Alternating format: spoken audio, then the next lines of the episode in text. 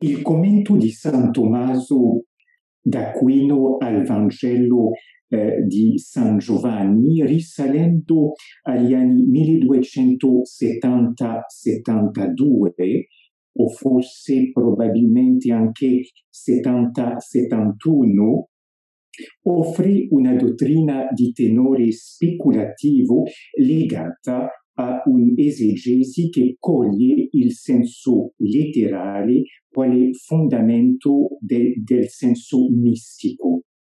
L'approccio speculativo è l'espressione e il prolungamento al riguardo San Tommaso ci porta verso un esercizio teologico che costituisce un'opera di sapienza essenzialmente riferita al Vangelo giovaneo della contemplazione.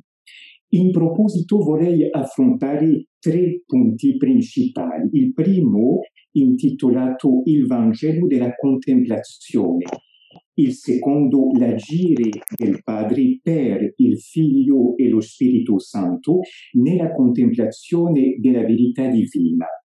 Il terzo punto, infine, contemplazione della verità divina e unione con Dio. Il primo punto, il Vangelo della contemplazione. Nel prologo del suo commento al Vangelo di San Giovanni, San Tommaso rende conto del testo evangelico evidenziando che esso è frutto della contemplazione di Giovanni in riferimento a Isaia 1 e 3. Cito, vidi il Signore assiso su un trono eccelso ed elevato. La terra era piena della sua maestà e ciò che era sotto di lui riempiva il Tempio.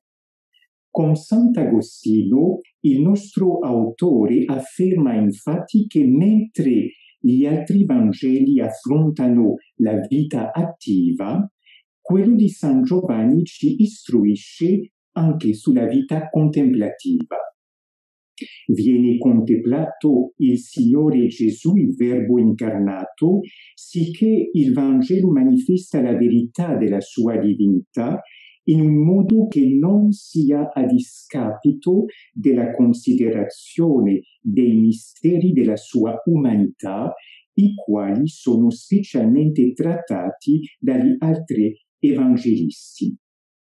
Il Vangelo giovaneo come tale viene a confutare delle posizioni eterodosse che negano la divinità di Cristo. Ora, Giovanni, coricato al fianco di Gesù, appare secondo San Tommaso viene caratterizzata in tre maniere. È sublime, alta, ampia, ampla e perfetta o eh, primo attributo, diciamo, l'altezza.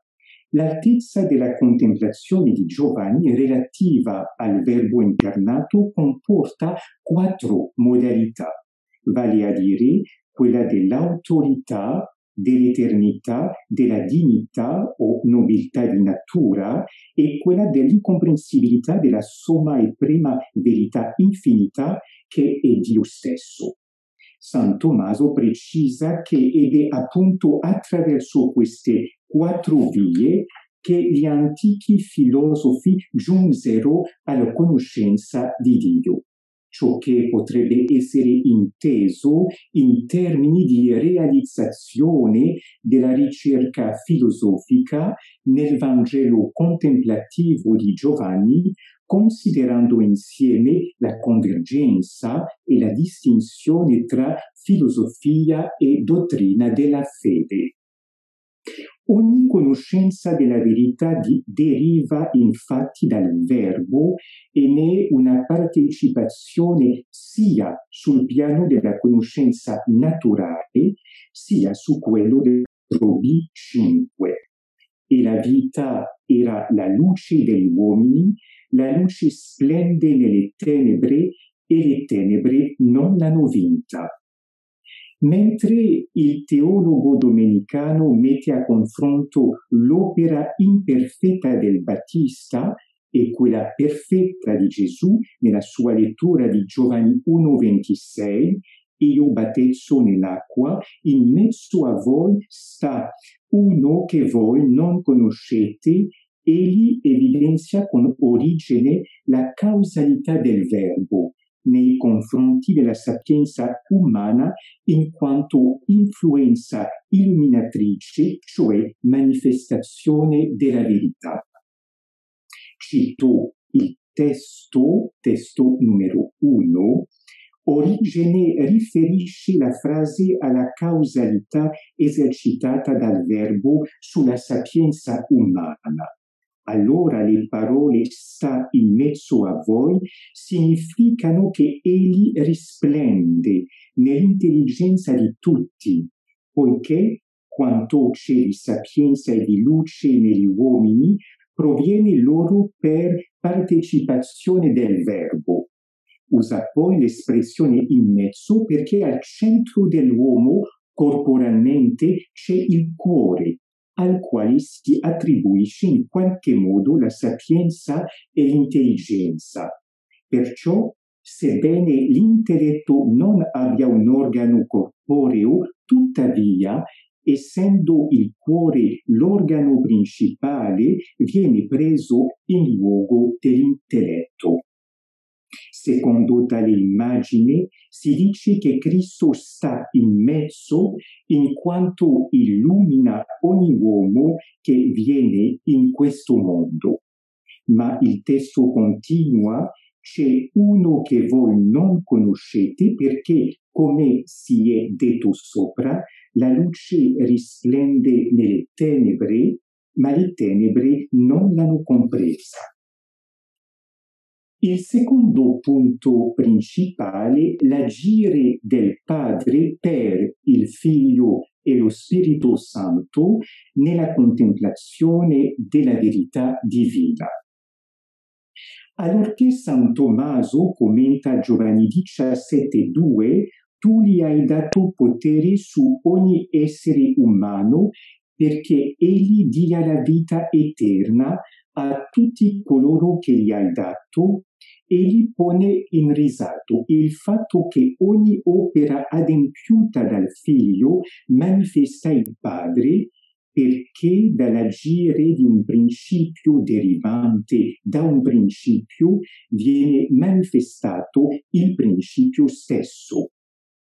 Il figlio per generazione è consustanziale al padre e ha lo stesso potere di contenere ogni cosa così che egli conduce gli uomini alla conoscenza del Padre che è vita eterna. Nell'agire sussistente è coinvolto il proprio delle persone divine, in modo che il Figlio, in quanto Verbo di Dio, glorifichi il Padre nel compimento dell'opera a lui affidata nella Pasqua. In quanto uomo, Cristo, la cui carne è unita al Figlio in unità di persona, dà la sua vita per gli uomini e gli conferisce la vita eterna, ricevendo da Dio potere su ogni carne. Sotto l'egida di questo secondo punto principale vorrei affrontare due punti. Il primo, Dio Trinità e la vita eterna nel dare la vita eterna a tutti coloro che il Padre gli dona, Cristo rivela che Dio è la vita eterna. Questa è la vita eterna, che conoscano te, l'unico vero Dio, e colui che hai mandato Gesù Cristo. La vita intellettiva, insegna San Tommaso nel suo commento su questo versetto, è l'attività più alta nella quale il soggetto intelligente in sono uno. Perciò, siccome l'intelligenza è vita e l'intendere è vita, ne segue che intendere una cosa eterna è vivere una vita eterna rimando al commento su 17.3, precisamente il numero 2186 nell'edizione Marietti. Ora Dio è l'oggetto eterno della nostra conoscenza, sicché conoscerlo nella beatitudine, il che è vederlo, significa beneficiare della vita eterna. Mentre la vita eterna consiste dunque essenzialmente nel vedere Dio, l'amore muove verso di essa e ne è il compimento. Il godimento della visione di Dio scaturendo dalla carità e infatti il coronamento e la bellezza della beatitudine complementum et decor beatitudinis. Quando Gesù afferma in Giovanni 17,3 che conoscano te l'unico vero Dio, si rivolge a Dio Padre. San Tommaso, al fine di prevenire eh, un errore e un'interpretazione, diciamo, erronea di Ario, che non afferma la divinità del figlio, evidenzia con Sant'Ilario di Poitiers due criteri di discernimento teologico concernenti la verità di una realtà, cioè la sua natura e la sua potenza. Il figlio che esercita la vera operazione della divinità è infatti vero Dio. Vi rimando a Giovanni 5, 19, 20. Al riguardo possono essere distinte la potenza del figlio, in riferimento al verbo potere, che viene dal padre, e il suo operare, cioè fare, che è conforme a quello del padre. Se il figlio non può fare nulla da se stesso, non vuol dire che ci sarebbe qualche disuguaglianza tra lui e il padre, ma che nell'unità della sostanza divina il figlio è generato dal padre in considerazione della relazione di origine l'espressione che conoscano te, l'unico vero Dio, non esclude quindi né il Figlio né lo Spirito Santo. Nella visione eterna della Trinità goderemo anche del mistero dell'umanità di Cristo, ciò che è significato con le parole e colui che hai mandato Gesù Cristo. Lo Spirito sebbene non sia menzionato in Giovanni 17.3, è sottinteso essendo il legame del padre e del figlio. Il modo personale dell'agire trinitario è approfondito e esposto nella lettura super Ioannem, in particolare nell'interpretazione del discorso sul pane di vita, dove il nostro autore affronta l'implicazione di tutto ciò che il Padre mi dà verrà a me, Giovanni 6, 37a. Il Padre ci dà infatti al Figlio in quanto ci fa aderire per grazia alla sua parola e il Figlio, che è il Verbo di Dio, ci consegna al Padre manifestandolo. Giovanni 17,6. In questo dono sono da considerare l'habitus, nonché l'istinto interiore o l'impulso a credere in Cristo presente in noi, ciò che è significato da Giovanni 6, 37b, colui che viene a me, io non lo caccerò fuori. Il maestro d'Aquino si ferma sull'interiorità dell'uomo, la quale comporta una doppia modalità. La prima, da cui nessuno verrà mai gettato fuori, riguarda la gioia della vita eterna, che è senza l'amarezza dei pensieri cattivi e senza le tentazioni né le sofferenze. La seconda riguarda la rettitudine della coscienza, fonte di gioia spirituale. Può accadere tuttavia che certi si allontanino dall'interiorità della retta coscienza a motivo della loro incredulità e dei loro peccati come l'uomo privo della veste nuziale nella parabola degli invitati alle nozze che venne gettato fuori. Matteo 22, 11 a 13. Da parte di Cristo che è venuto a compiere la salvezza dell'umanità, facendo la volontà del Padre, non c'è espulsione di nessuno. Giovanni 6, 38, 39.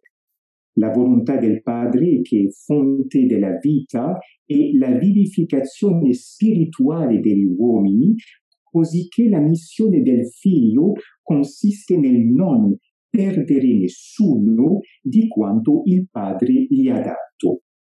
Questa infatti è la volontà del Padre mio, che chiunque vede il Figlio e crede in Lui abbia la vita eterna. E io lo risusciterò nell'ultimo giorno. Giovanni 6:40.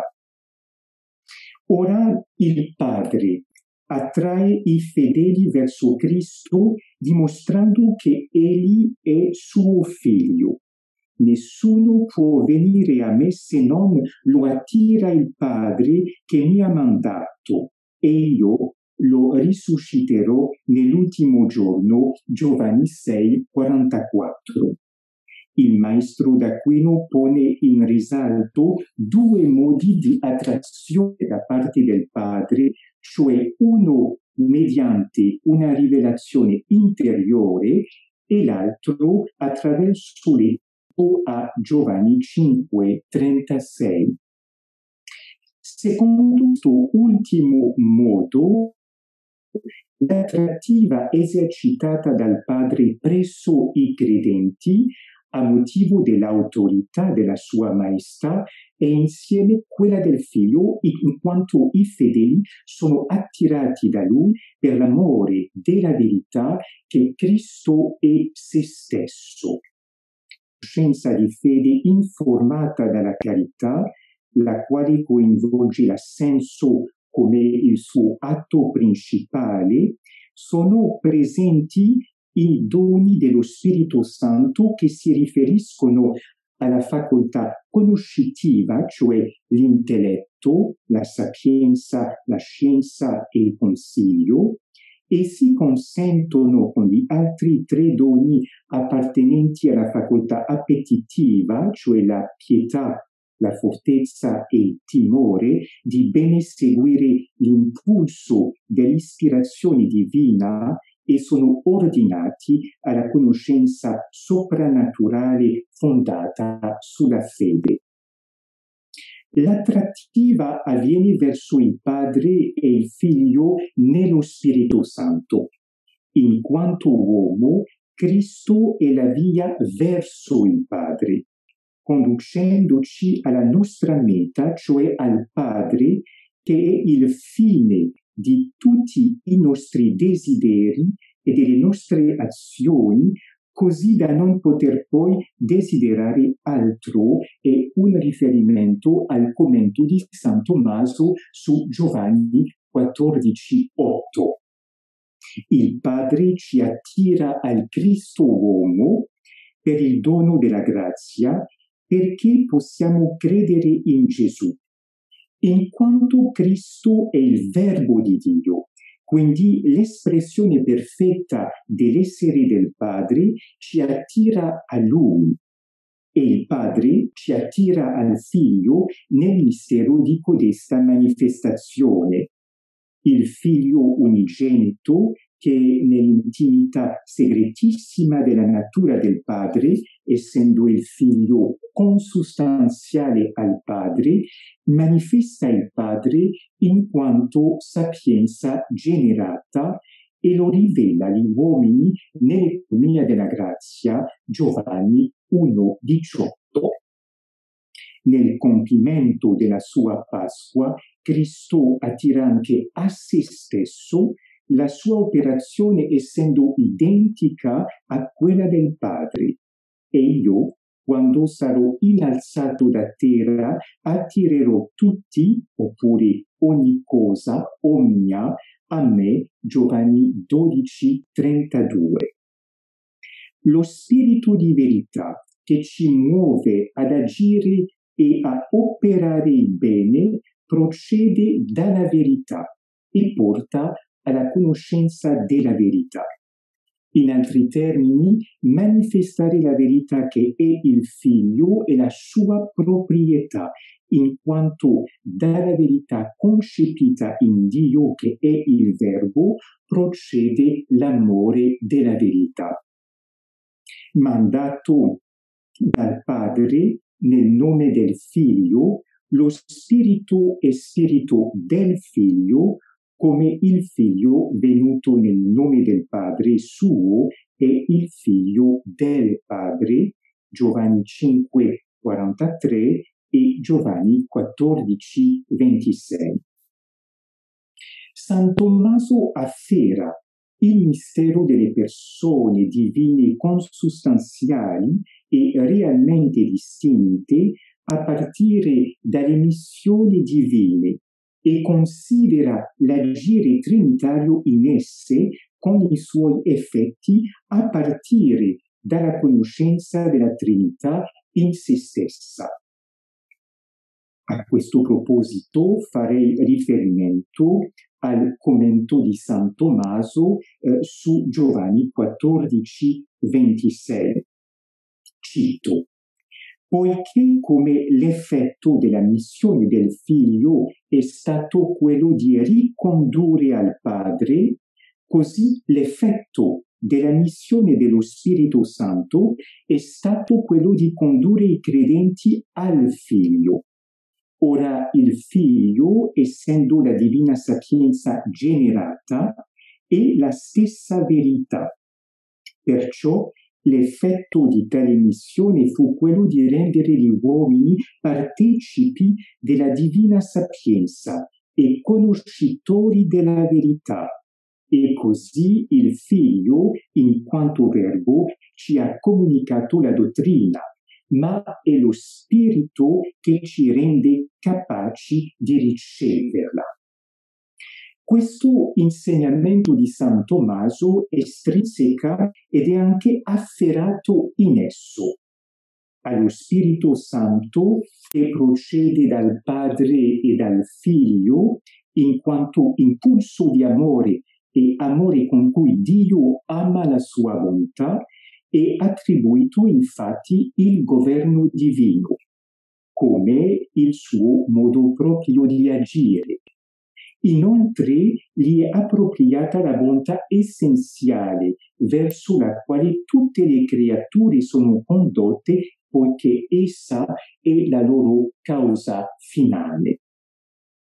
Il terzo punto, contemplazione della verità divina e unione con Dio.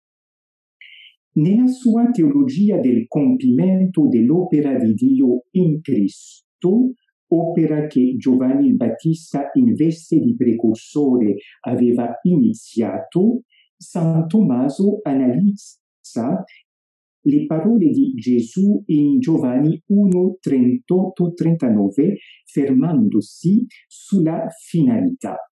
Cito, Gesù allora si voltò e osservando che essi lo seguivano, disse loro che cosa cercate. Gli risposero Rabbi, che tradotto significa maestro, dove dimori? Disse loro, venite e vedrete. Andarono dunque e videro dove egli dimorava e quel giorno rimasero con lui, erano circa le quattro del pomeriggio.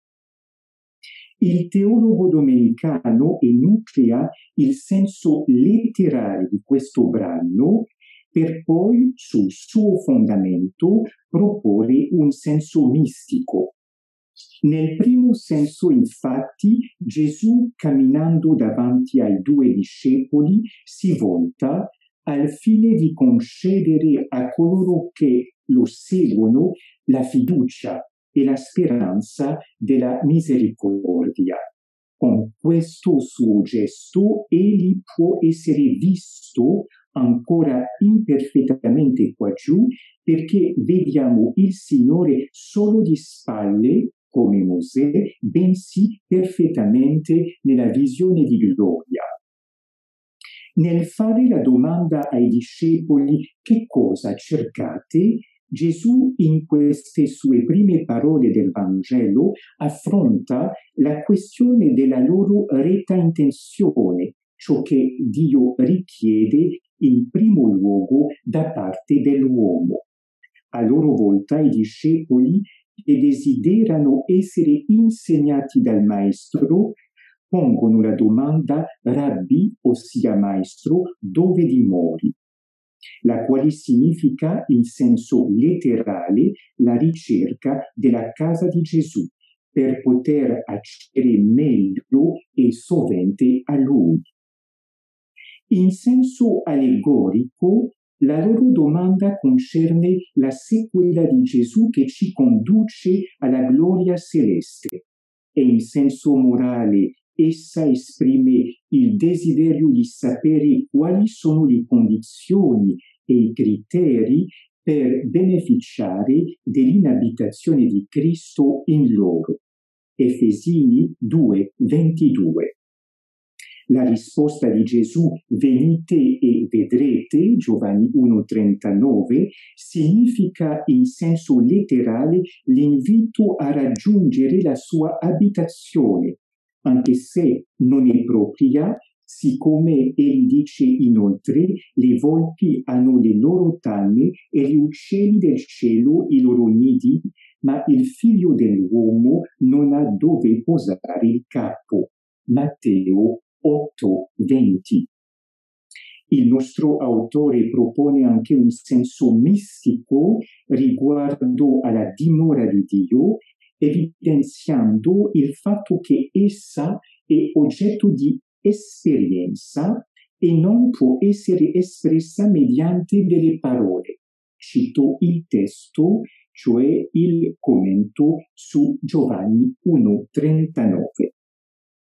In senso mistico, l'invito venite e vedrete serve a indicare che la dimora di Dio sia quella della grazia che quella della gloria, non la si può conoscere se non per esperienza, per experientiam, poiché non la si può esprimere a parole. E nell'Apocalisse 2,17 vi si allude in quel passo a chi vince darò un sassolino bianco e sul sassolino sta scritto un nome nuovo che nessuno conosce se non chi lo riceve. Di qui l'invito venite e vedrete, venite credendo e operando, vedete sperimentando e intendendo oppure afferrando con la mente. Come afferrare questa esperienza?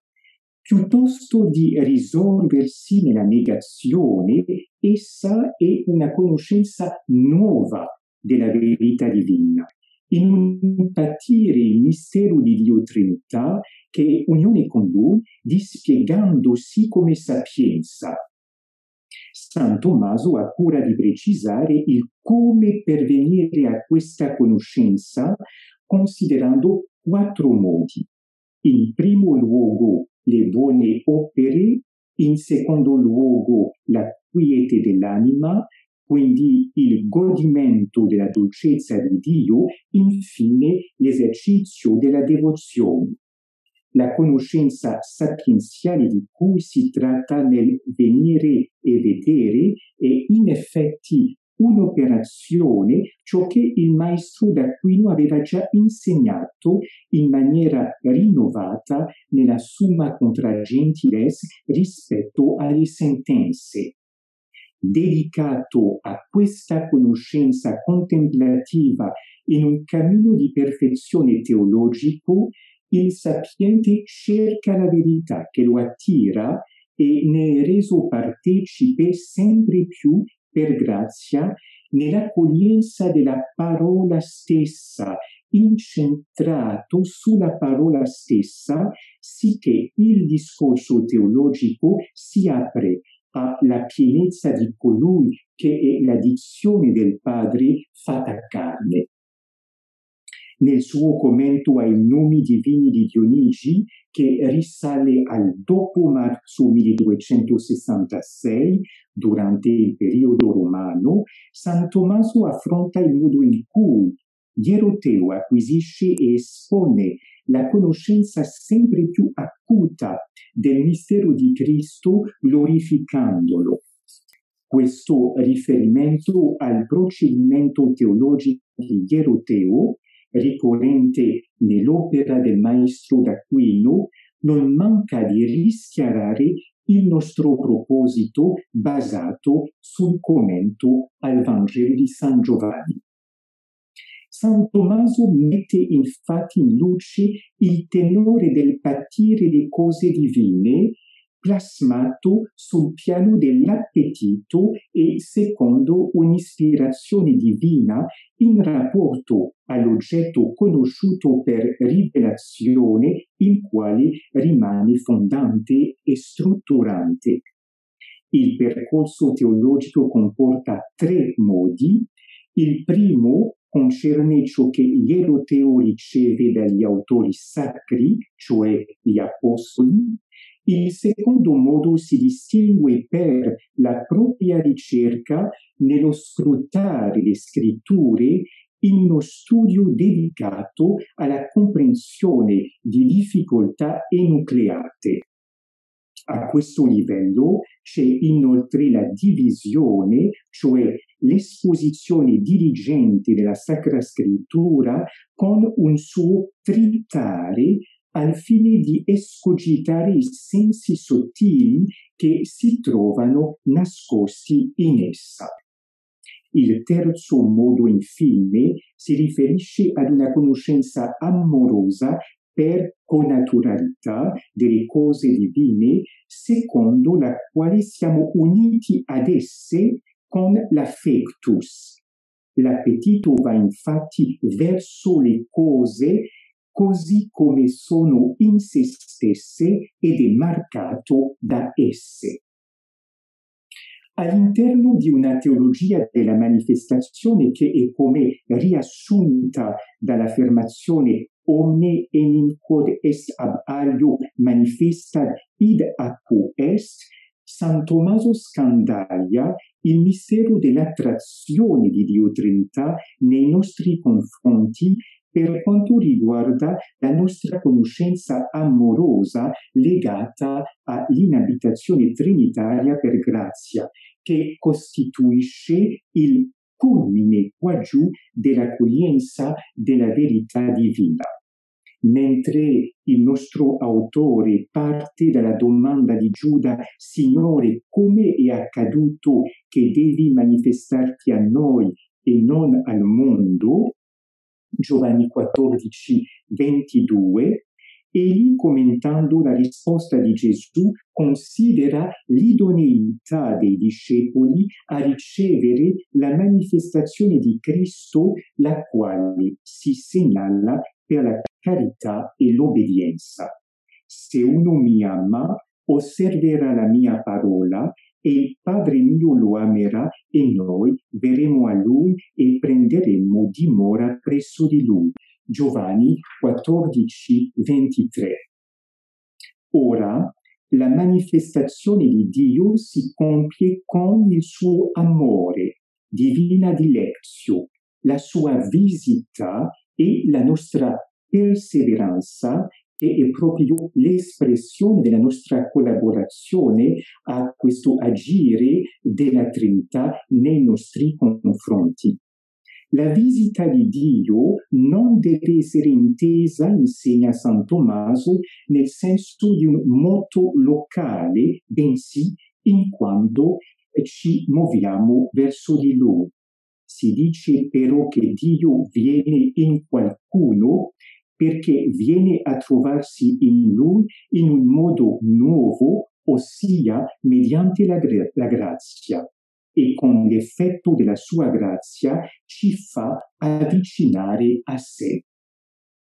L'avvicinamento a Dio allora per grazia e partecipazione alla sapienza divina in quanto rivelazione dei suoi segreti secondo un rapporto di amicizia che definisce la carità. Esso, come conoscenza amorosa legata alla missione invisibile del Figlio e dello Spirito, consiste in una assimilazione al verbo nell'attrazione di amore riferita allo spirito che ci orienta verso il figlio e in lui al padre. Tale assimilazione che è anticipazione della visione definitiva e propria della nostra condizione di figli per adozione, la quale causata dalla Trinità e appropriata al Padre come al suo autore, al Figlio in quanto esempio e scruta il dato della rivelazione secondo la ragione illuminata dalla fede, anche se occorre distinguere questa modalità della sapienza da quella per connaturalità delle realtà divine legata all'infusione del dono della sapienza, uno spazio alla mistica, direi, cioè unione con Dio, è aperto all'interno del procedimento proprio della sacra dottrina. Questa distinzione come verificabile nella messa in opera da parte di San Tommaso dell'ermeneutica strutturata dal rapporto tra il senso letterale, quello che intende l'autore sacro, e il senso spirituale o mistico fondato sul senso letterale. L'esegesi letterale consente infatti di sviluppare una comprensione speculativa della dottrina della fede contenuta nel testo evangelico con l'intento di cogliere il significato basilare fondamentale del dato scritturistico al quale sono ancorati dei significati spirituali.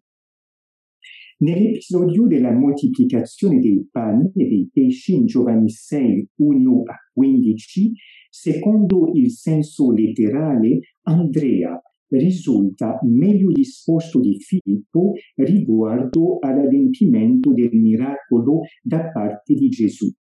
Secondo il senso mistico, Filippo si riferisce alla sapienza umana dei filosofi e Andrea a quella della legge scritta, ambedue compiute in Cristo la vera sapienza, prima lettera ai Corinzi 1, 24. La sapienza umana che si ottiene per acquisizione razionale nello sperimentare e pensare circa la verità non basta, afferma San Tommaso, per giungere alla sazietà perfetta della sapienza. Inoltre, i cinque libri di Mosè, i profeti e i salmi non furono in grado di condurre perfettamente e completamente il genere umano alla conoscenza della verità. Ora Gesù sceglie di sfamare le folle con dei pani preesistenti e non creati dal nulla, ciò che significa che la dottrina del Nuovo Testamento e quella prefigurata era chiusa nell'Antico Testamento Cristo è infatti venuto a perfezionare e a compiere la legge, riempiendo di beni l'anima affamata e viene a compiere ogni conoscenza ottenuta a livello naturale. Mentre la contemplazione ha il suo biotopo nella rivelazione, essa offre la testimonianza dell'agire trinitario coinvolgendo quello dei credenti in un vissuto della verità evangelica che diventa un criterio interpretativo della Sacra Scrittura stessa. Si tratta lì dell'insegnamento di San Tommaso nel suo commento eh, su Giovanni 18:23. Mi sembra che sia un brano molto importante per il nostro proposito, lo cito. Come spiega Sant'Agostino, le affermazioni e i precetti della Sacra Scrittura vanno interpretati e compresi in base al comportamento dei santi, nel testo latino originale ex factis sanctorum, poiché è identico lo Spirito Santo che ha ispirato i profeti e gli altri autori della Sacra Scrittura è lo Spirito che ha spinto i santi ad agire. Infatti, come è vero quanto dice Pietro, che mossi dallo Spirito Santo parlarono quegli uomini da parte di Dio, così è vero quanto dice Paolo, tutti quelli che sono guidati dallo Spirito di Dio, costoro sono figli di Dio. Perciò la Sacra Scrittura va intesa nel modo in cui hanno agito Cristo e gli altri santi. La dottrina trinitaria della lettura super Evangelium Sancti Ioannis rende conto della Trinità in se stessa e nel suo agire con il suo culmine, cioè la missione invisibile delle persone divine, che significa la loro manifestazione e la loro inabitazione per grazia con il riferimento alla loro origine eterna. L'approfondimento di questa dottrina appare come un esercizio teologico emblematico, direi, nel quale la verità è contemplata e manifestata con l'esclusione dell'errore nel servizio ecclesiale della predicazione. La contemplazione della verità divina nello stato di via ordinato alla pienezza della visione beata non è senza una ricerca continua, in uno studio nel primo senso di dedizione premurosa e zelante della parola di Dio, secondo la ragione illuminata dalla fede viva. Benché la contemplazione di Dio sia infatti imperfetta qua giù, essa sorpassa ogni altra, data infatti l'eccellenza dell'oggetto contemplato, data infatti l'eccellenza dell'oggetto contemplato. Lo studio ancorato alla lexio e legato alla preghiera, orazio, vale a dire a ciò che l'uomo riceve da Dio, dice San Tommaso, per grazia dello Spirito Santo. Esso si dispiega in un itinerario di conversione al bene veritiero nell'esercizio delle virtù di cui la principale è la carità. Chiunque, afferma San Tommaso nel suo commento a Giovanni 6,4, desidera nutrirsi col pane della parola divina e con il corpo e il sangue del Signore deve passare dai vizi alle virtù.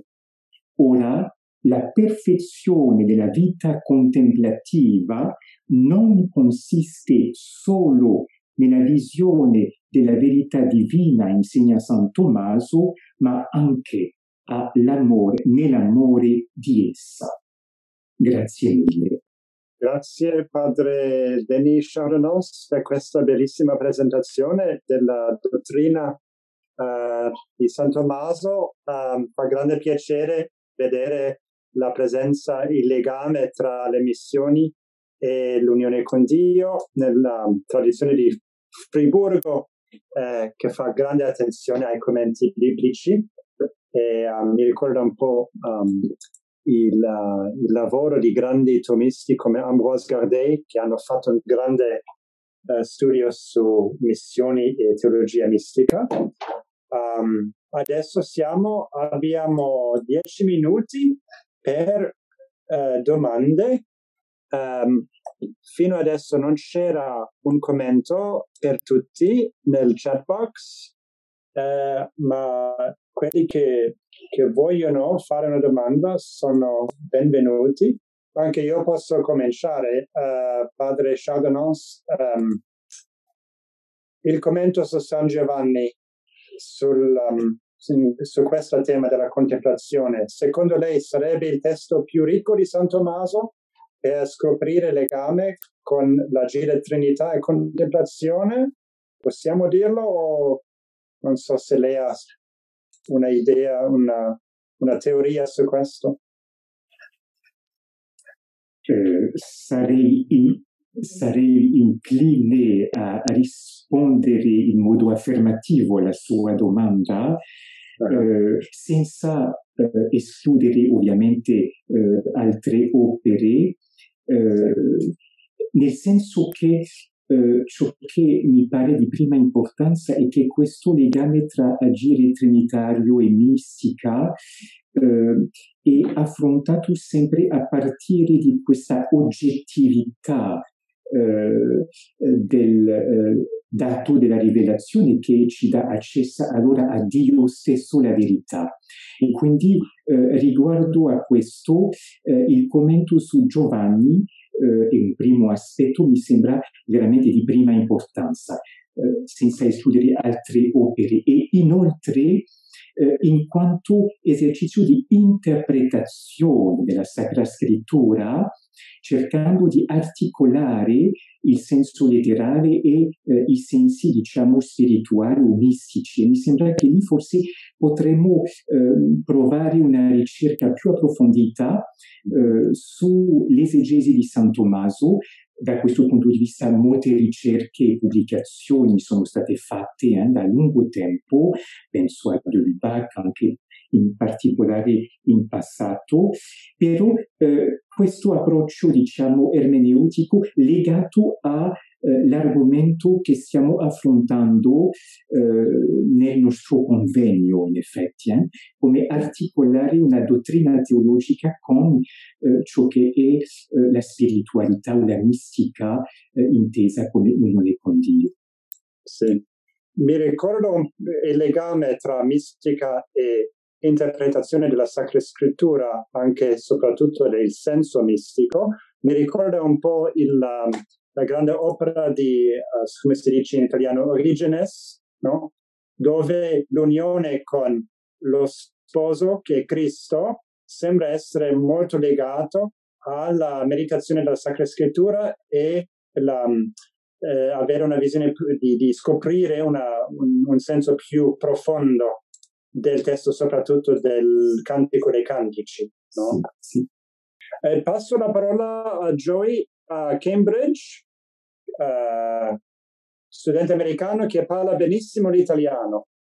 Grazie, eh, grazie padre Bernardo, grazie padre Denis per questo splendido discorso. Allora, nel, nel, discorso scorso abbiamo sentito il professor Kuhlman uh, come Tommaso Gallo ha preso la eh, gerarchia angelica come modulo di base per l'antropologia per spiegare l'unione mistica, però San Tommaso mi sembra uh, di aderire ad un'antropologia aristotelica. Allora, come come si, si, si potrebbe spiegare come questa antropologia aristotelica uh, potrebbe essere il contesto forse più adeguato uh, per spiegare l'agire trinitario dell'uomo. Grazie. Un primo punto eh, che potrei considerare è che effettivamente abbiamo da parte di San Tommaso questa scelta di una strutturazione eh, che è riassunta dal rapporto tra l'intelligenza e la volontà, eh, a partire da Aristotele eh, specialmente. Eh, mi sembra che questo rapporto eh, che eh, concerne, riguarda eh, proprio le facoltà superiori dell'anima e le, il loro operare eh, e l'operazione essendo proprio io direi eh, eh, lato ultimo eh, di un essere eh, proprio eh, ciò che significa la perfezione di un agire a livello di un ente esistente dell'uomo in questo caso, cioè mi sembra che questo rapporto allora è in grado di eh, significare che eh, eh, e a partire da questo operare eh, rispettivo alle due facoltà che l'uomo è in grado di raggiungere il compimento, eh? cioè eh, dal punto di vista dell'oggetto eh, di ogni facoltà eh, raggiunto attraverso la sua operazione e dal punto di vista di ciò che è ogni facoltà, eh, cioè l'intelligenza con il punto di vista della similitudine, la volontà dal punto di vista dell'inclinazione verso eh, il suo oggetto, il bene, eh, che ha come principio la similitudine, mi sembra che questa strutturazione eh, antropologica direi metafisica fondamentalmente, quella dell'atto, eh, permette giustamente eh, di rendere conto eh, in modo ehm, soddisfacente, profondo anche, eh, di ciò che è il compimento dell'uomo eh, nell'unione con Dio che è verità e bontà, eh? cioè e di rendere conto eh, ovviamente delle processioni eh, trinitarie come tali senza escludere altri modelli, altre strutturazioni eh, antropologiche, eh, però è vero che questa eh, ha un, un, valore particolare che d'altronde è, è, ricorrente nella tradizione mistica come tale. Grazie, grazie.